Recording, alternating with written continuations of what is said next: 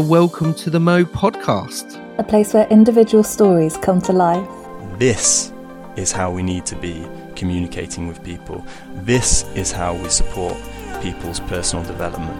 It's important to speak about people believing in people. The more you're able to let go of your limitation, the more you step into your power, your inner authentic power. MOE, a place for me, others, everyone.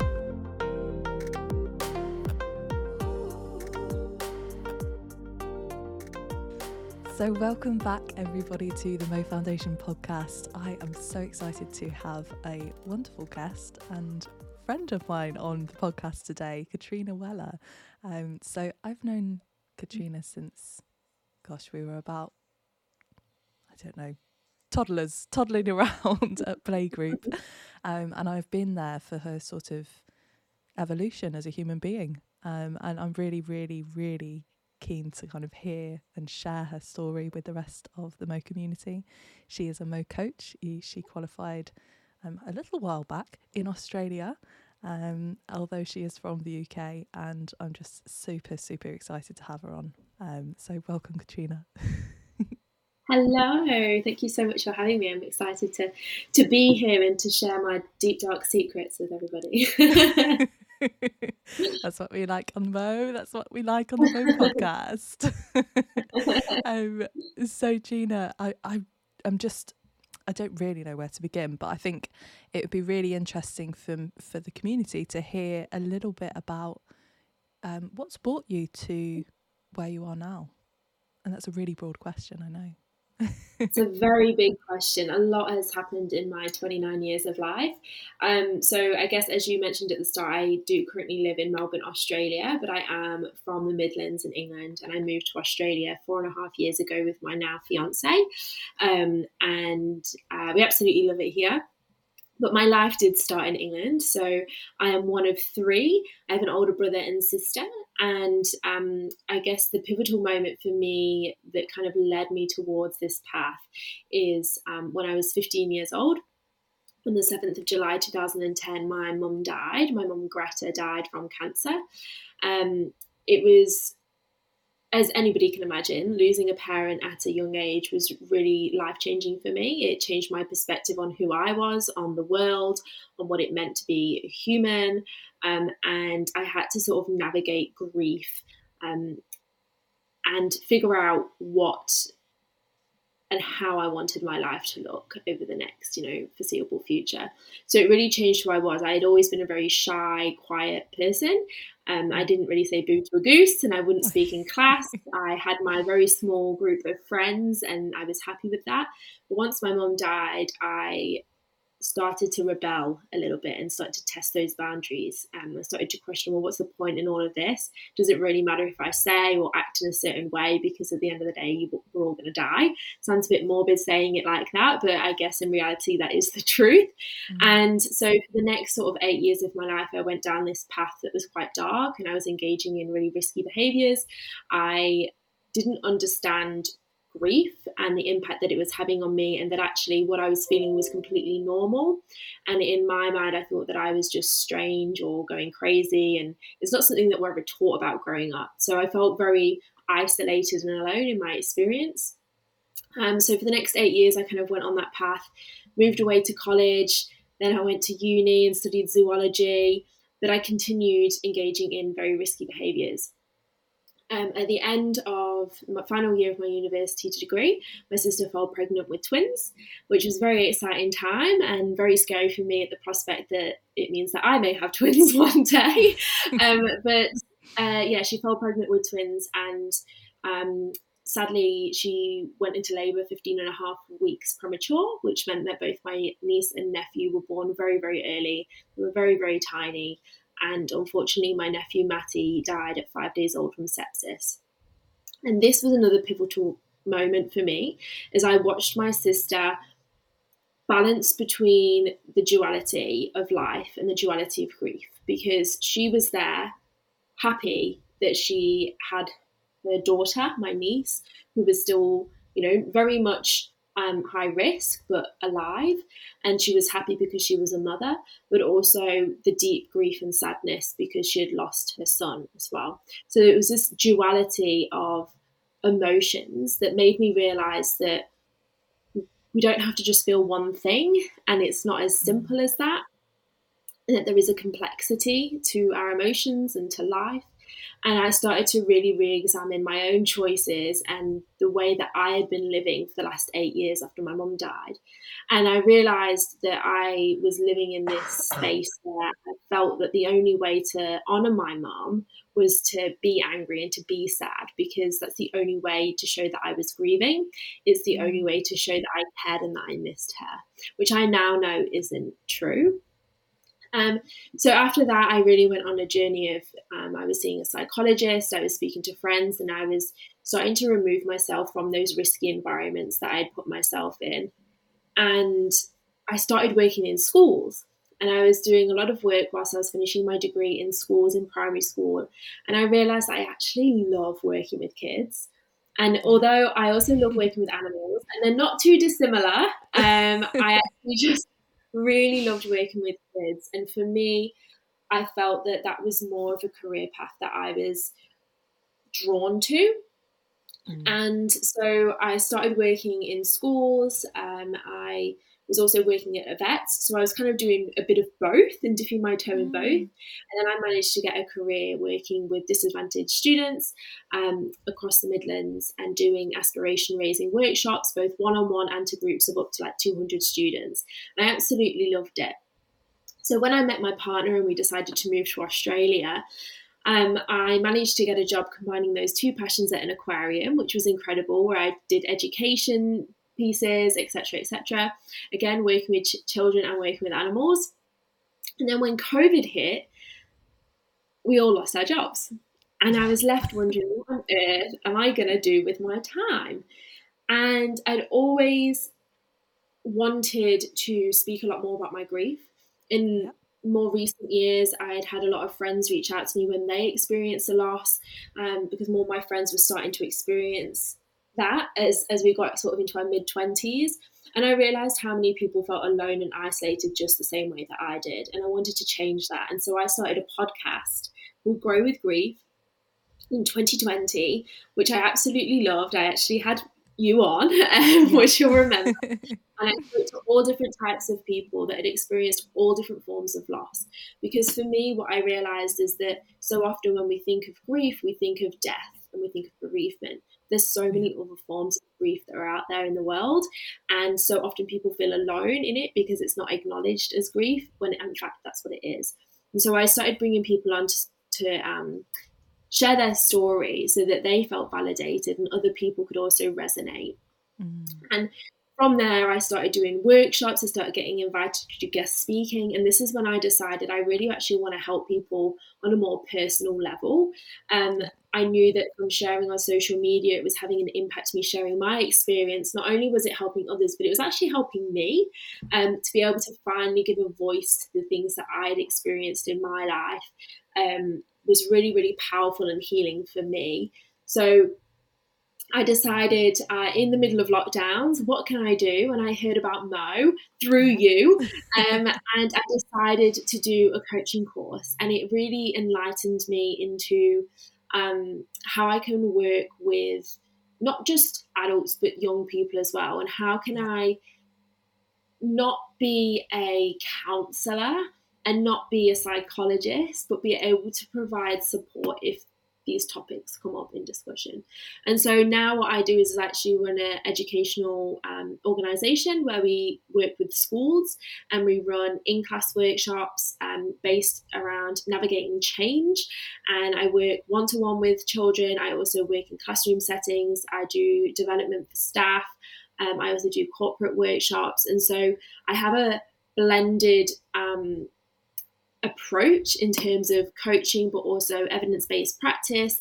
I'm also um, almost about to finish my counselling diploma. So I've blended all of it together so that I can best serve young people and that's what my passion really is is working with young people so that when change does happen in their life they don't need to run from it or be afraid of it they can um, move through it and walk alongside the change without fearing it. And that's my big passion now. So that's kind of how I've got to where I am now in a yeah. snapshot. I think. I mean, it's There's a lot of, a lot of stuff in there. yeah, no, no, no. I mean, I'm mm. obviously I know a huge amount about your life because it's um, it, it, I've been a part of it. Um, so, but it's amazing to hear you kind of go through that process of yeah where you were and and kind of where you are now. So, with the work that you're doing, um, what what do you call yourself? What's your title? I say I'm a grief, I'm a grief specialist. Um, and the reason I use the word specialist instead of expert or something like that is because I don't think anyone's ever an expert in grief. Mm. I think that, you know, it can crop up at any time. It doesn't matter how much grief you've experienced. If a new form of grief comes into your life and you experience a new loss, it's going to hit you completely differently. So, a grief specialist and an educator um, is what I call myself. What a beautiful title. And yeah, so needed, so needed in today. And, and it's exactly what you were saying about that kind of grief being um, showing up in all sorts of different places. So we think of it in, um, if we're very binary with it, it is of somebody who's passed away, and therefore you grieve it, grieve it. Um, but yeah, it does. It shows up in in all sorts of walks of life. Um, you know, losing. I don't know. I've I've just moved house even so, you know, exactly. losing that community, losing that stability of a place that was home is now not home, um, and the mm. sort of complexity around that. So, it's it's really fascinating, and also young people are going through it at a million miles an hour because everything is changing. Um, mix yeah. grief and hormones together and it is like honestly it's a whirlwind yeah. um, and so when they're trying to understand what's happening to their bodies but then there's also these major changes because most of our life changes happen in those first 18 years we start yeah. going to nursery we start going to school we start learning to be away from our our parents and carers. We then learn about friendships and relationships. Our bodies are changing. There's so many transitions that we go mm-hmm. through as a young person. And then add on top of that any big life things that happen, such as a bereavement or maybe a parent separation. All of these huge things that are happening in a young person's life mix in some hormones and if you haven't got the education and the support there then it is a recipe for disaster and it is a recipe for where you get to that point that i was in where you're engaging in those risky behaviors and you're feeling isolated and alone and misunderstood. So this is why it's so important that we talk to young people around what grief actually is but also how do we navigate those emotions and how do we um, move through them and um, talk about them and how do we communicate with others about the way that we're feeling in a way that's safe not just for us but for other people as well. Yeah yeah. And a key word that keeps cropping up there is um, is that isolation um, that you felt. And as you say i'm sure lots of people kind of feel in their grief because it's so uh, different for everybody and it's such mm. a personal thing. Um, so yeah, I'd love to hear your thoughts on kind of how to make it a little bit less isolating.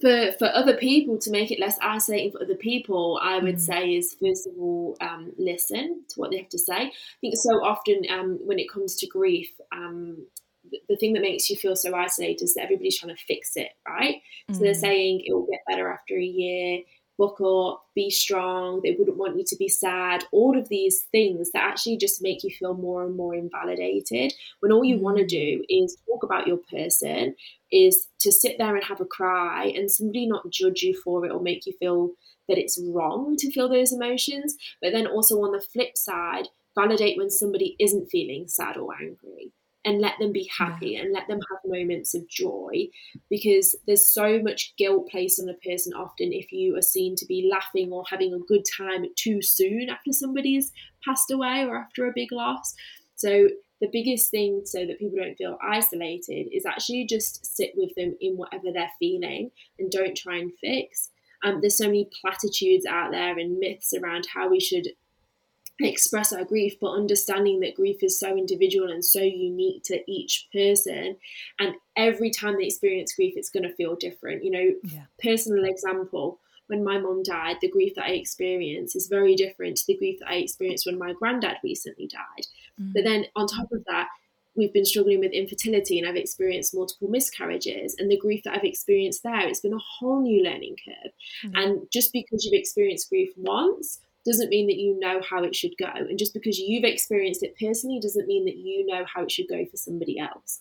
So removing yourself and having a very unbiased, non-judgmental approach and just hearing somebody and let like sit with them in it um, mm-hmm. as opposed to trying to fix everything. That's something that we like to do as humans. I think we like to try and find answers. Sometimes there doesn't need to be an answer. Sometimes it can just be crap. Yeah, yeah. And I, it makes me think about the kind of the world of coaching and when you're sitting with a client and actually just them having someone there to to listen to them whilst they work it out themselves, um, which is you know what the MOE course does beautifully is mm so healing and so validating to use your your words. Um, so yeah, no, I think that's a really really lovely lovely thing to do, and it's it's great because it's. I think we, as humans, like you say, we like to have this kind of.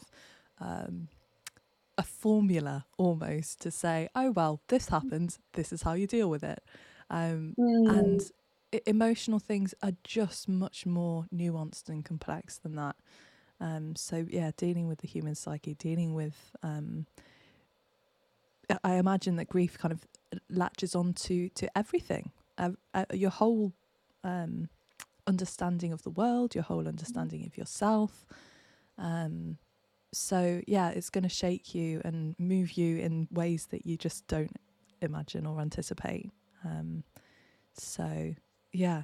No, I, I often mean, refer to it as looking through, um, you know, in those kaleidoscopes where yeah. everything kind of is everywhere. There's different colours everywhere, and you can't quite make sense of it. That's what it's a little bit like for me, anyway, in terms of mm. grief, because the colours are so much more vivid. You're so much more aware of everything, and you're so much more aware of um, the small things and the importance of those small things in the world. And you notice the things that maybe you didn't notice before, and also the things that seem so big before don't seem as significant anymore. So I often think that it's kind of like looking through a kaleidoscope. And just another thing on making sure that people don't feel isolated so often as well is that I hear from grievers that they don't want to talk about it because they can see the other person's uncomfortable. So, mm. you know, as a coach, what can you do to show that you're not uncomfortable sitting with them in that?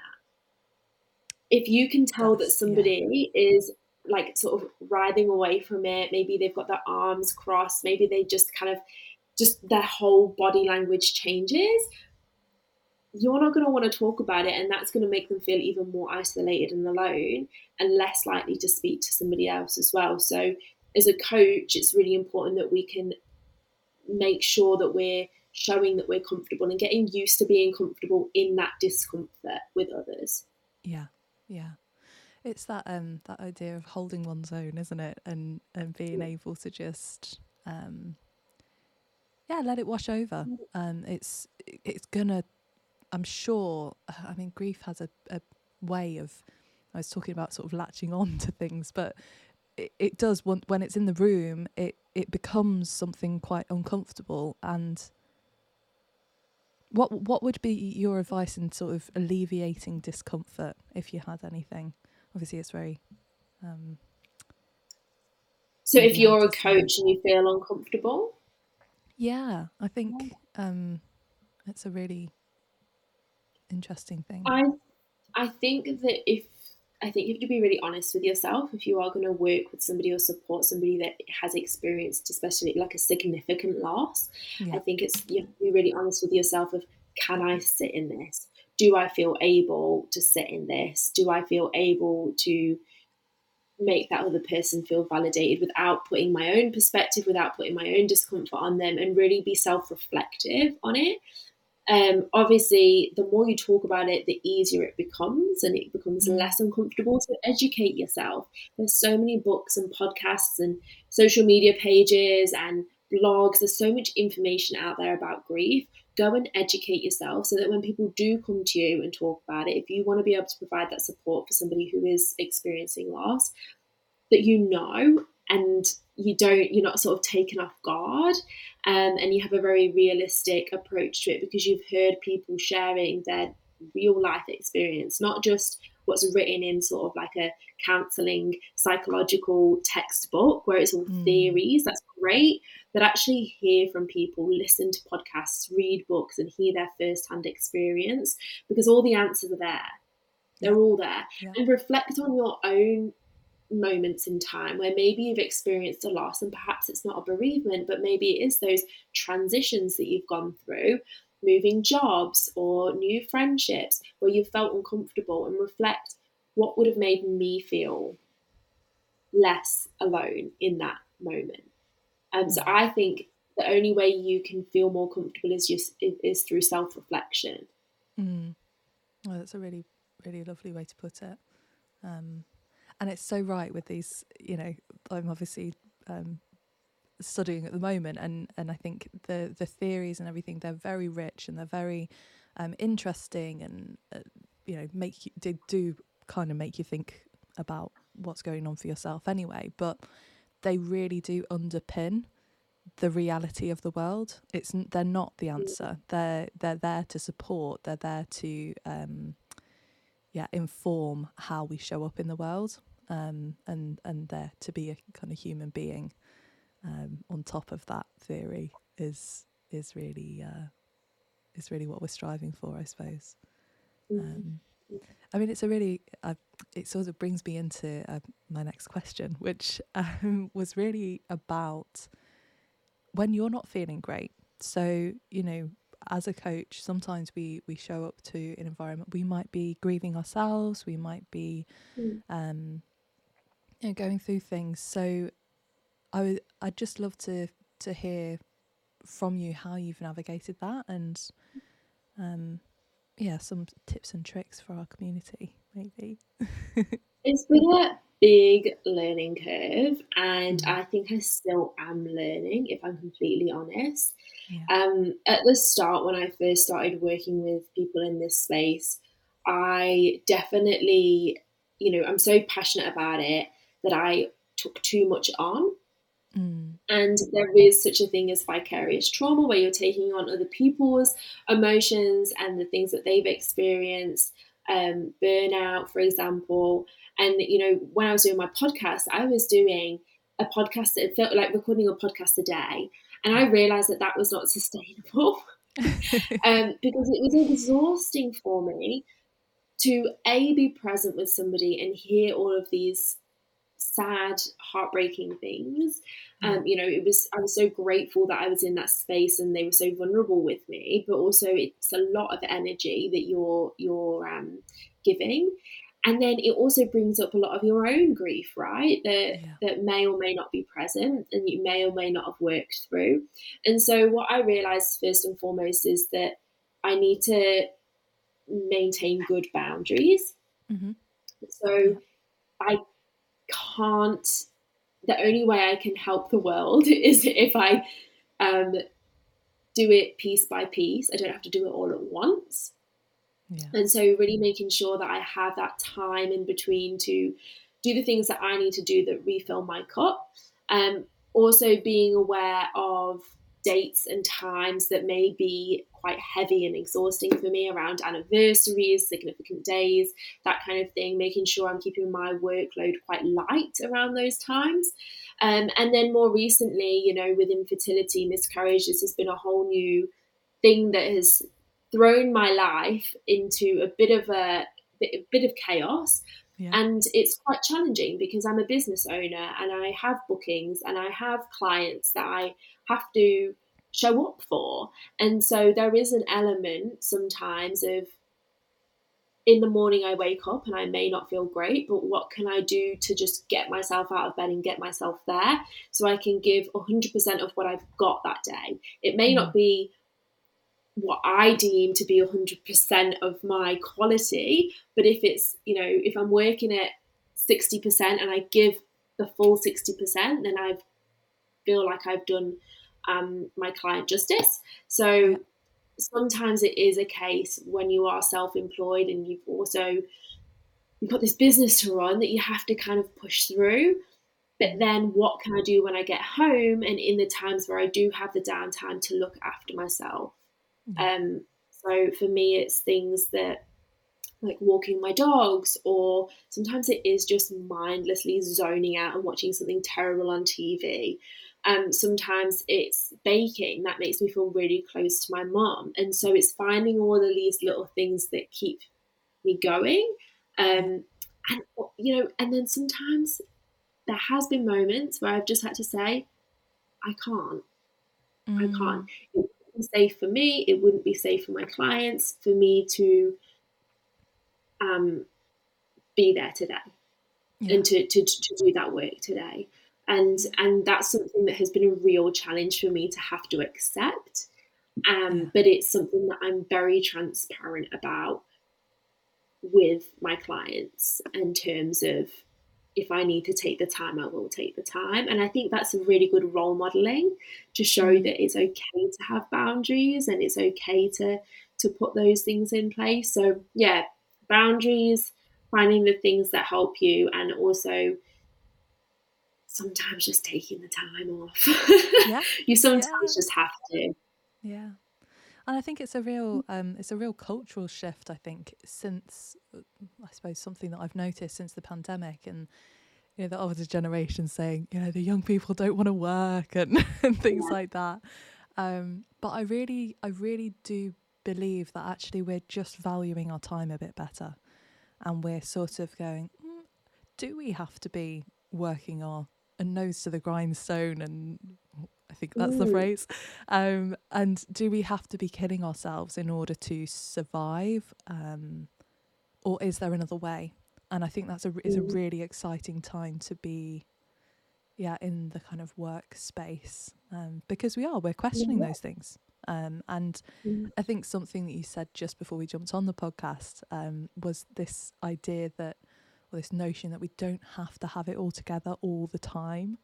Um, mm it's so so true and so um, rich with yeah it's just we, we don't have to have it together all the time we're human beings we are fallible and exactly yeah. and yeah. there's i definitely think there is an, a, a sense of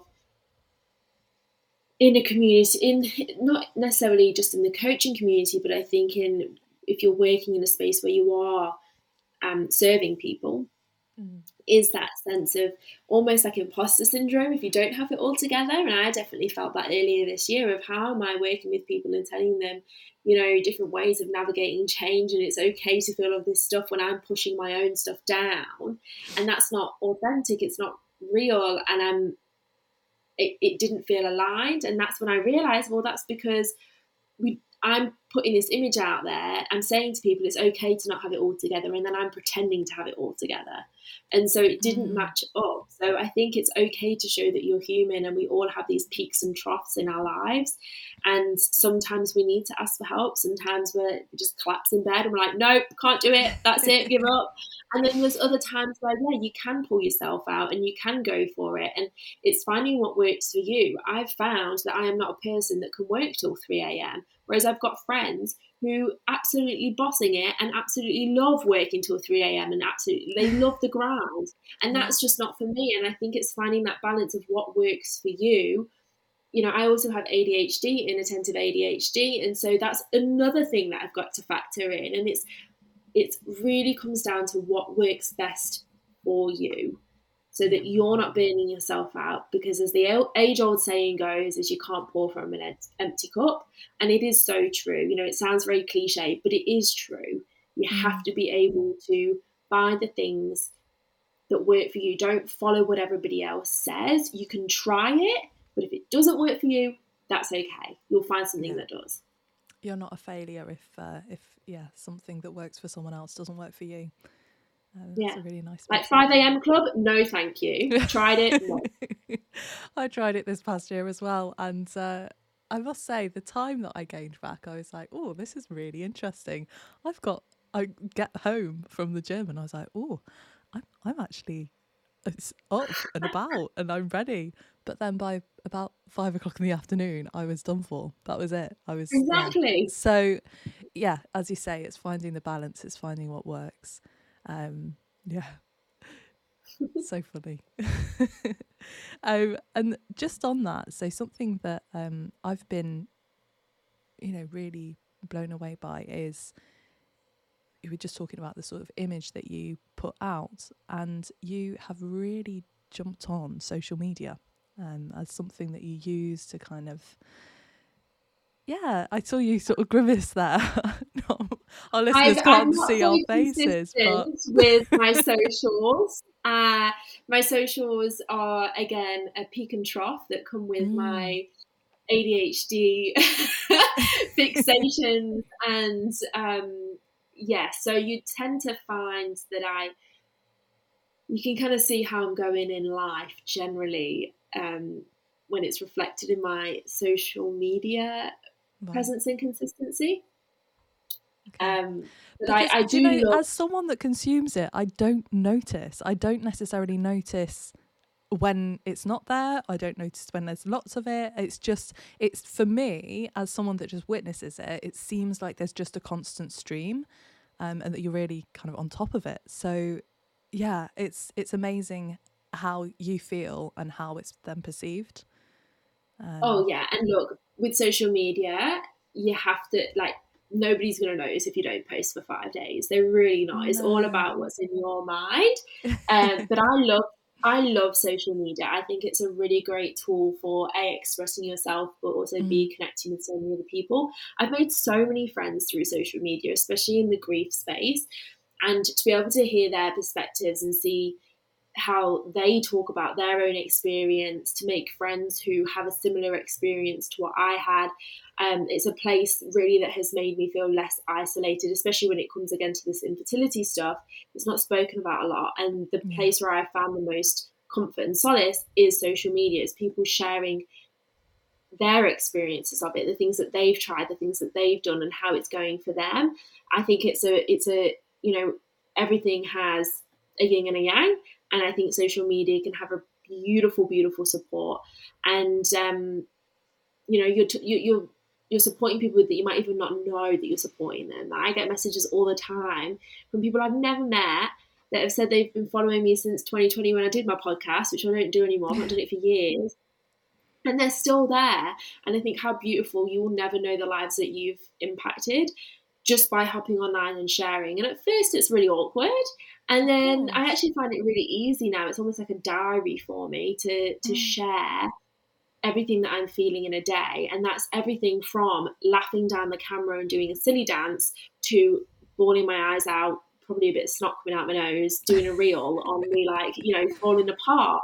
But yeah. it shows again that I don't have it all together. And I think that's what mm. makes it so beautiful. And that's why people resonate with it because they're like, oh my God, she's a human.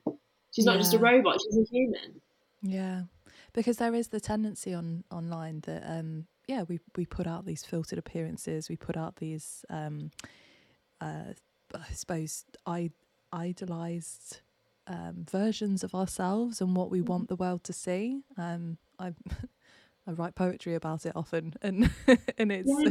it is that kind of the the projection of, of what we want the world to see, and um and yeah, hiding the I'm just I'm just looking out my window and little Robin's just stopped outside the window, which, which interestingly is uh, talking about grief is a totem of my grandmother. So that was a bit of a tangent gone off there. but, um, yeah, she just popped to say hello and uh, grace us with their presence and say, "Oh, hey there."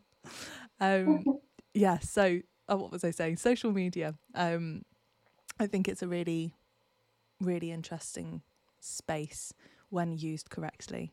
Um, and like mm. as you say, kind of showing up when you're not feeling so good as well um, is a really really good thing to do. I think um, I, I, was inspired by you recently, and I, I put up an honesty post and said, you know, honesty post, things are going a bit rubbish for me at the moment because mm. you look at my social media profile and you see these beautiful nature walks where I'm out with my dog and I'm, you know, living life to the fullest. And what people don't know is that actually everything's falling apart. And um and you know you're struggling to to make it through and you you want to show up for people. You want to be able to I don't know, be the best version of yourself, but sometimes you are just human. You are just a human yeah. being and just, yeah, making whatever sense we can make of this life. Um, mm. Yeah, no, it's fascinating. I think Little Robin's well still there. Sorry, it's still there. yeah. Cute.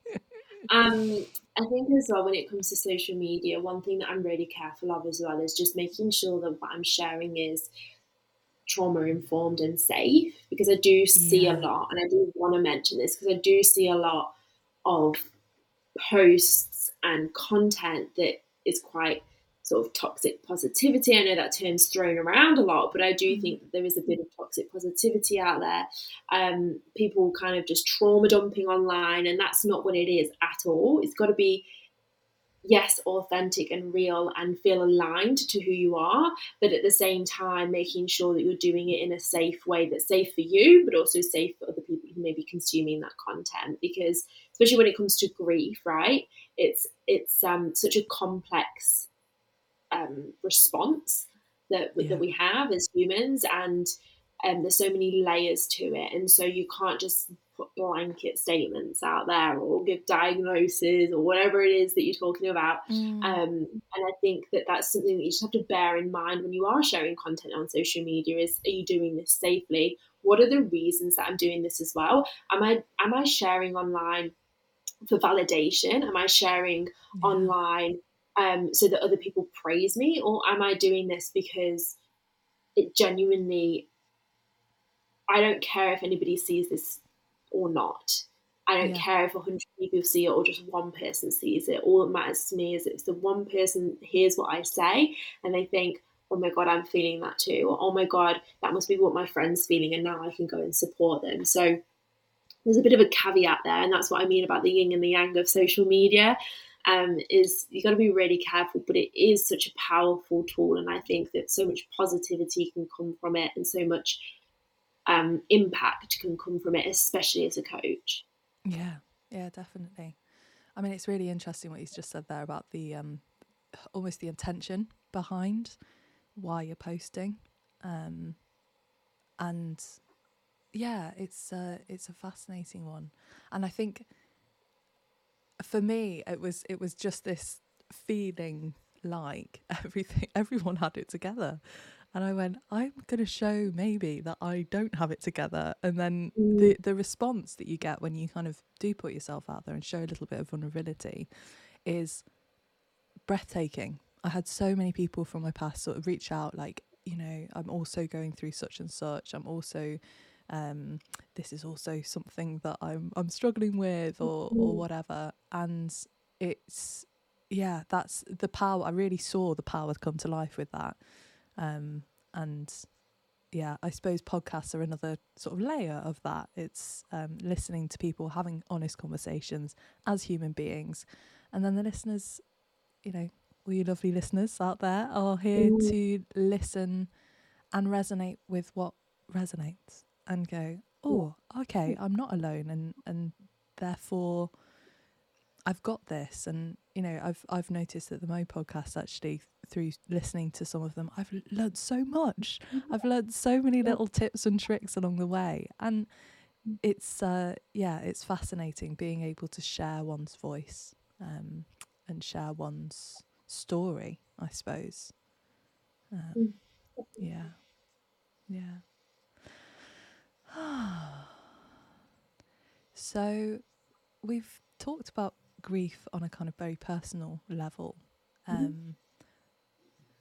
I'm really, really interested um, on a global level because we've all just been through the pandemic.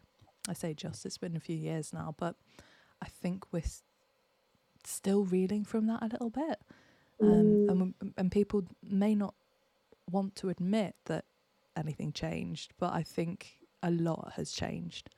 Um, mm. So I'd love to hear your reflections, and, and we have touched on it a little bit, but um, I'd love to hear your reflections on that. So grief on a global scale. I think everybody felt this loss of safety and security and autonomy.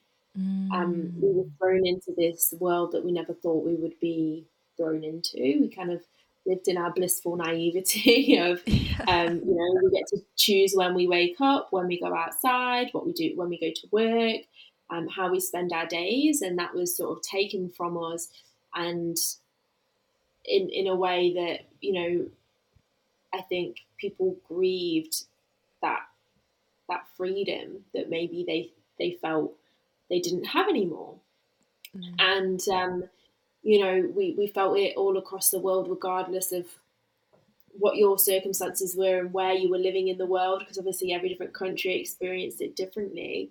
And we're all we're only just really starting to see the impacts of that, and especially um, in children and in schools, the impacts of you know your um, we call them preps here, so going from into into reception. Um, yeah and then into year one, these these these children are we're starting to see the impacts that it had, and a lot of them are really anxious about change because this mass change happened that could not be ignored, but nobody knew how to deal with it, nobody knew how to navigate it, um, and actually, I think in some ways, everybody going through it on a global scale, it meant that these conversations were more open to being had people yeah. were more open to talking about grief because they could resonate it with it and they could actually identify with it because you could give them a scenario that everybody had experienced. There's not one person on this planet that doesn't know about COVID. So, you know, you can yeah. make it, you know, really relatable to people. And that meant that the conversation opened up a lot more. Um, but I think there's such a complexity there because there's so many everybody's life was impacted so differently. That mm, yeah. grief that was felt we're not really going to see the impacts of for another five ten years.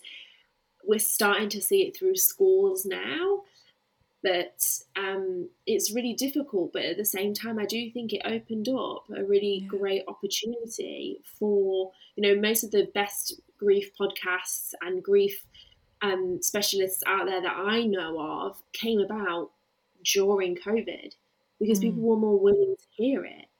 Yeah. And it's that thing of if someone resonates with it, they're more likely to talk about it. So it, it's really hard. Um, I'm not too sure what I'm not too sure what more else I can say on it, other than the fact that I actually think it's opened up that conversation more, which yeah. is only a good thing. it is. I mean, it is a really, really good thing. Um, I, yeah, just had a thought on the. Um,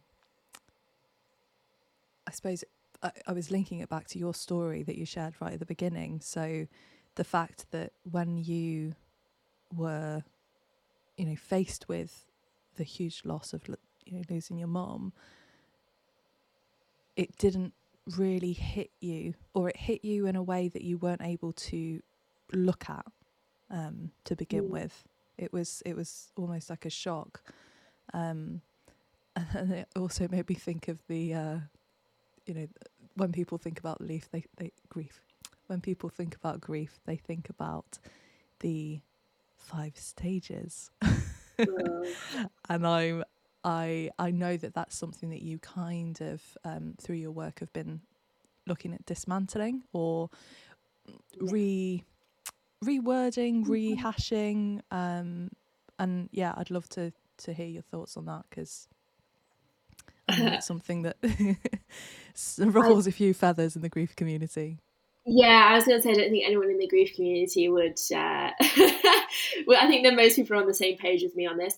So, um, the Five Stages of Grief, which was um, written by Elizabeth Kubler Ross, they were actually it was research that she actually did on terminally ill patients so people that mm-hmm. were facing their own impending death and she herself has said that these five stages were never intended to be used as a prescription for grief they were never intended to be used as a stage by stage linear model but somewhere yeah. along the way it has evolved to become this thing that people crutch that people use as yeah. well I have to feel one of these five emotions, and depending on which one I feel, shows where I am in my grief and at what point this grief is going to end. But sadly, when it comes to grief, grief doesn't end. I always say that grief is lifelong. It's something that we learn to live alongside. It's going to come in and out of our life, it ebbs and flows. Mm. There's going to be months where maybe you don't think about it and then something happens maybe it's the smell of a perfume or just an advert you see on tv i always there was a mcdonald's advert that was on for a while um, and it was a mother and a daughter and every time that came on i just bawled my eyes out.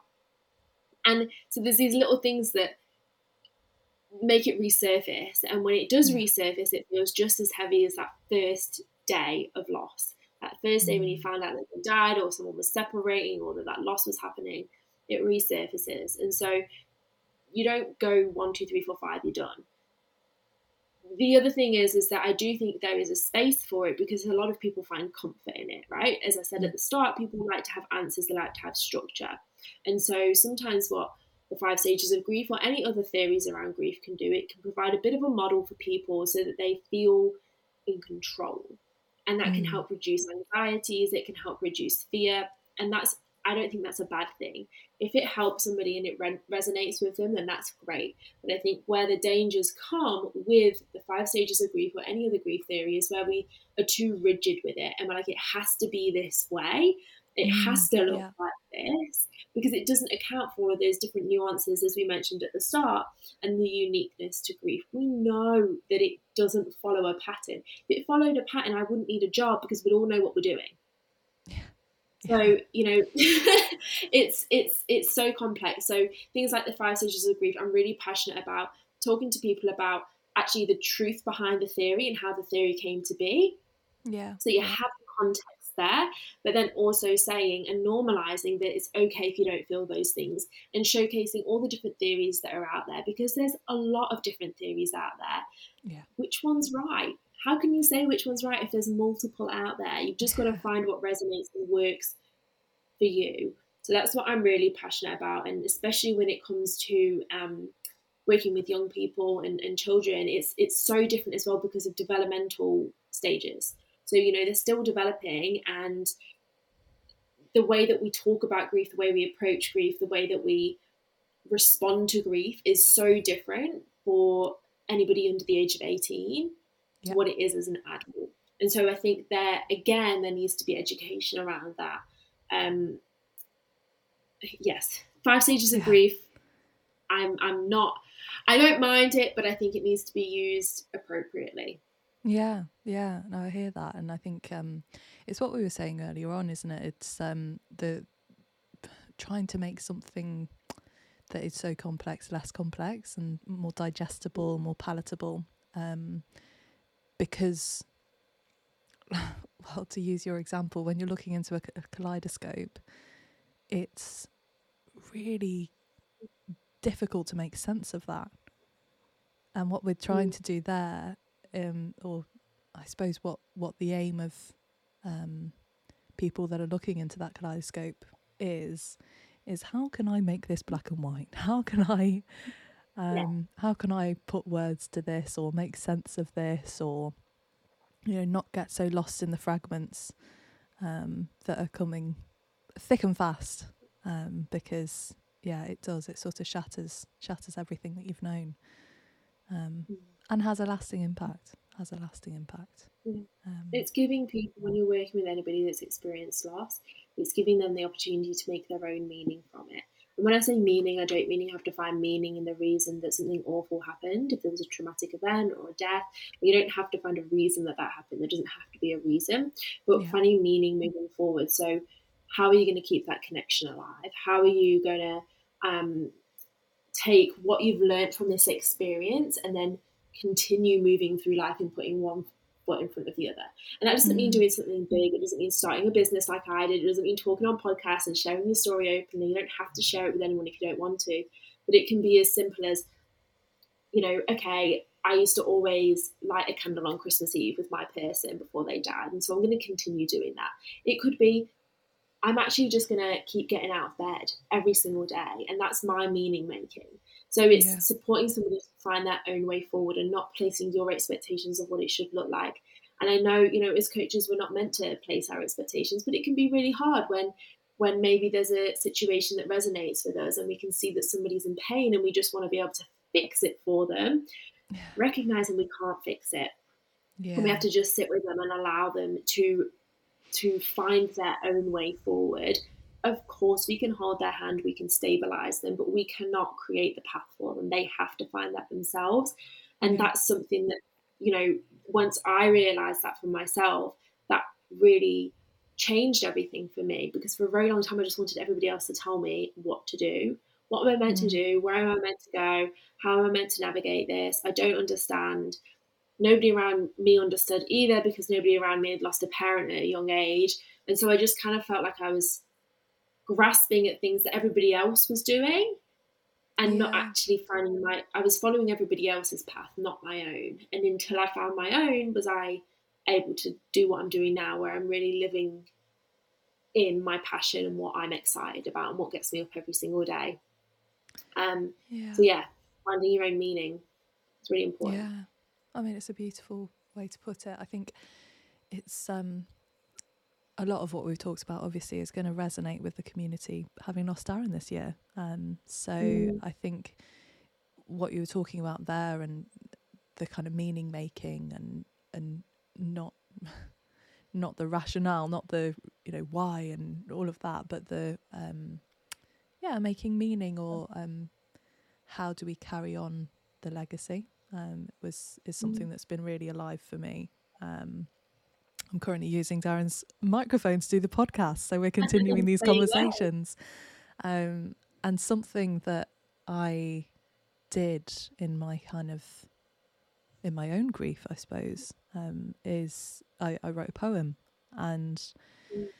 it was a way for me to make sense of what was happening and what had happened and um, and how it really felt for me because I, there were no words, but I kept having this this really strong image, um, and the poem starts. Um, this grief feels like an inky black pen submerged in a crystal clear glass of water, and it's it's all about that.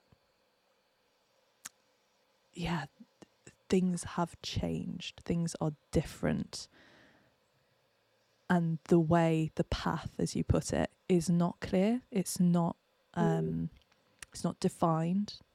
Um, I think I was writing recently as well about um, a path in the shrubbery, and it is that how do you find a path and how do you carve out the path for yourself um, when all you want really is someone to scoop you up and save you, um, look after you, and say, "Here, I've I've laid it out all out for you." Um, so there's a real strength to the navigation and actually mm. what you've said with your your work in helping people and sitting alongside people in their grief um, or sitting mm. alongside your grief itself um, is just incredibly powerful work incredibly powerful um, so yeah i'm i'm really interested in how we use things and i know that a lot of the work that you do with children you use things like um, I don't want to say you simplify it, but you give um, a language for mm. sometimes things that are without language. Um, yeah. Well, when it comes to children, you, as I say, you have to be really age appropriate and developmentally yeah. appropriate. And so I wouldn't just go into a class of grade ones and start talking about death um, no, and, no. and people dying, right? Because they're still developing their actual understanding of the fact that humans die. So unless they've experienced mm. the death of somebody close to them, often they can only relate death to stuff that happens to animals and plants. So when we're talking about loss, we often talk about change as a broad term, and then we talk, we introduce the concept of death through plants and animals because that's an easier concept for them to understand. And we talk about how change can make us feel and how um, who can we ask for support from when things change? And how can we support ourselves when things change? And so we use um, storytelling as a way of um, painting that image for them. And then they often it's very child led so they will often come forward with their own experiences of grief and loss that they've experienced. And they may not be able to term it as grief and loss. We don't use those words grief with them. We just talk mm. about change and how that makes us feel and the big emotions it might make us feel and again that duality of sometimes it might make us feel happy sometimes it might make us feel frustrated or anxious Um, and then as we move into the older years, of course, then we start to get more specific. But it is really about simplifying it using concrete language as well. So if you're talking to a child about death, use the word dead and died. Don't say they've gone to sleep or um, you know they've gone away for a while because that can actually create fear and confusion and children like to have clear concrete language so they can understand and so getting wow. comfortable yeah. with using those terms dead and mm. died it can feel really blunt at the start but i always say my mum died like i'm just yeah. used to it now i say it whereas before i probably would have said oh she passed away um, yeah. but to a child that doesn't necessarily mean much um, so using clear concrete language and we like to use a lot of arts, so a lot of um, things where they can use their hands, um, so it gets them out of their um, sort of it, it, removes the pressure um, mm. of having those sensations um, around big emotions, and it means that they can express themselves freely through movement, through music, through um, painting and arts. We do all of these different things that when we're working with children. Um, to actually sit and just have a one-on-one conversation you're probably not going to get much from them. And i know that from personal experience as a 15 year old when i went to see a counsellor after my mum died first time i think i'd probably gone to see her about six times and i just spoke about stuff going on at school. And then there was one time where we made a memory jar and this is something i still do with my kids now in my workshops because i mm. love the activity so much. We made a memory jar and um, that was the first time i spoke about my mum in, mm. in the session. And I think that's because it took me out of that logical part of my brain yeah. and I was doing something with my hands and it didn't feel so confronting. Yeah. And so that's yeah. what the things, the kind of things that we utilize when working with children. Um, and and the other thing is that often children, you know, as adults, we experience all our emotions at once, and we're like, yes, we need to work through this now. We need to solve it. We've got a lot more life experience. We kind of just try and get through. But with children, they'll they'll it's called puddle jumping, so they'll jump in and out of the emotion of what they're mm. feeling. It's actually really psychologically safe, but so often as adults we think they're just avoiding it. They don't want to talk about it. They're not facing yeah. what's happened. Oh, it's completely different kettle of fish, isn't it? It's, it's completely very, different kettle of fish. Their brain, their brain is still developing. Their poor little brains are still developing, and they, it's actually protecting them so that they're not yeah. overwhelmed by emotion, by learning, by trauma, whatever it is, it's mm. almost like dosing it for them so that they have yeah. the time to be able to make sense because grief does change our pathways in our brain. It changes our neurological pathways. There's a lot of research around it. Grief brain is a real thing because there's all sorts of, I won't go into the science of it, but there's all sorts of stuff going on in our brains and in our pathways, in our blood vessels when we're grieving and so um, it's it's actually really safe. And so if you are working with children that have experienced loss, just remember those things that it looks yeah. very different for them as to what it does for an adult. Mm. Yeah. And it's fascinating what you say about kind of using the arts to, um, yeah, create this kind of third prong. Um, because as our listeners probably know, I'm training as a arts psychotherapist, but that's for adults as well. Um, mm it's sometimes safer to create a bit of distance. So put it in an image. You know, how does um, I suppose I was using language earlier in the the inky black pen, and it how does it how does it look? How does it feel? How can we um, yeah give meaning to it? And I think I would strongly encourage if if any of our listeners out there are kind of struggling with big emotions, um, it it might not be. Oh, I need to talk to someone. Obviously, that's great, and it's the first port of call if you're feeling low. But if you don't have that resource straight away, um, grab a piece of paper, grab a pen. Mm. Um, you know, dance. I, I know that you put on a favourite tune of yours sometimes um, that reminds you of your mom and dance around and, and like you say feel the joy of it feel the um, the push and pull of the emotions that can coexist i think that's a really mm. strong message is that they can exist together Um, we don't have to feel just sad. We don't have to feel just, you know, whatever we feel. They're they're constantly sort of in motion within us. Um, so yeah, that's really fascinating, and it's making my brain tingle with all the uh, all the different avenues and uh, and and things that we've we've discussed today. Um, so Trina, I'm we're getting towards the end of the podcast, but Yeah, I just, just wondered. We could. We could talk for hours and hours. Um, our listeners may not want that, but um, but I think what we've covered today has been really interesting. Um, and I'm just really grateful to have you on the podcast. Is is there anything that you would like to share as kind of a final final note? Um, I suppose that grief feels lonely, but you're not alone, mm. and you don't you don't have to feel any certain way if you're grieving. Every mm. emotion, every feeling is completely valid and normal. Grief is a very normal response to a significant loss. And what is significant to you may not be significant to others, and vice versa, but it is to you. And it is a uniquely personal experience. Mm-hmm. And so, if you are feeling alone, if you are feeling confused, if you are feeling unsure or uncertain, then find one person, whether that is a psychologist, whether that's following someone on social media that is sharing their experience, whether that's listening to a podcast, do it because I guarantee you will hear something and you will think, oh my gosh, I feel that too. And you will feel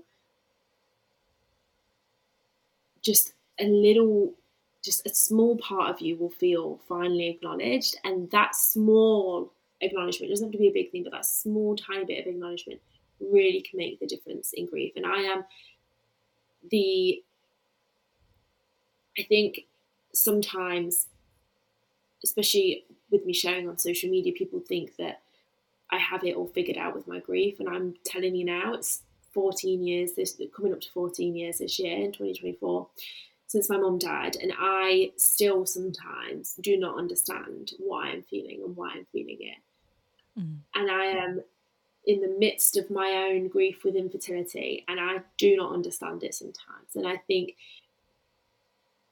there's this idea that you can't have that that that you have to be strong all the time. I don't believe that. I think that true strength comes from actually acknowledging how you're feeling and saying, I need help. I, I don't know what I'm doing. I don't know how, you know, I'm going to move through this. This is scary. This is unknown. And that is the real strength. So don't be afraid to ask for help um, and know that you're not alone. And if you do want to talk to anybody who, you know, gets grief, I've, I've you know, I've, I only touched on a brief part of my story today, but I've experienced a lot of grief in Yeah. my 29 years on this this planet, and um, I'm always happy to give a listening ear or refer to somebody who, you know, might have a similar experience. So that was a little bit more than just a little bit of a No, no, ending, it's but um, yeah, just know it is. It feels lonely, but you truly are not alone. That's so nice. Thank you. And for anyone listening, we will pop down some resources. Um, Gina, what's your um, handle on, on Instagram and, and your business name? I don't think we've even covered that. well, um, so Instagram, um, two pages. So there's Grow with Grief, which is all grief related resources and education and free downloadables, etc. And then there's also my personal page, which is Katrina Weller underscore, and that's where I'm sharing more about the work that I do, um, my own personal experiences with grief and loss at the moment, and what it's like to run your own business and all of those fun things. And you get to see a couple of videos of my cute little two rescue dogs as well. So that's always a bonus. That's beautiful. Um, so as I say, I will, will add all of those resources and um, and some more if you are feeling like you, yeah, just need someone to talk to. Then we can um, we can refer you. Um, so thank you so much for coming on today, Trina, and I look forward to seeing what's next for you. nice to speak to you. Thank you. Bye.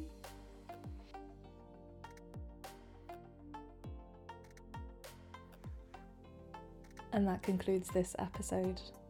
Thank you so much, Katrina, for coming on and sharing your wisdoms. I have a feeling that this will be an incredibly cathartic and needed uh, podcast for the community um, as we all grieve in our own way, no right or wrong way, the, the passing of Darren. And as we all move through different phases of our lives, which bring all sorts of different changes, this is a reminder to go gently and reach out for that support if you do need it.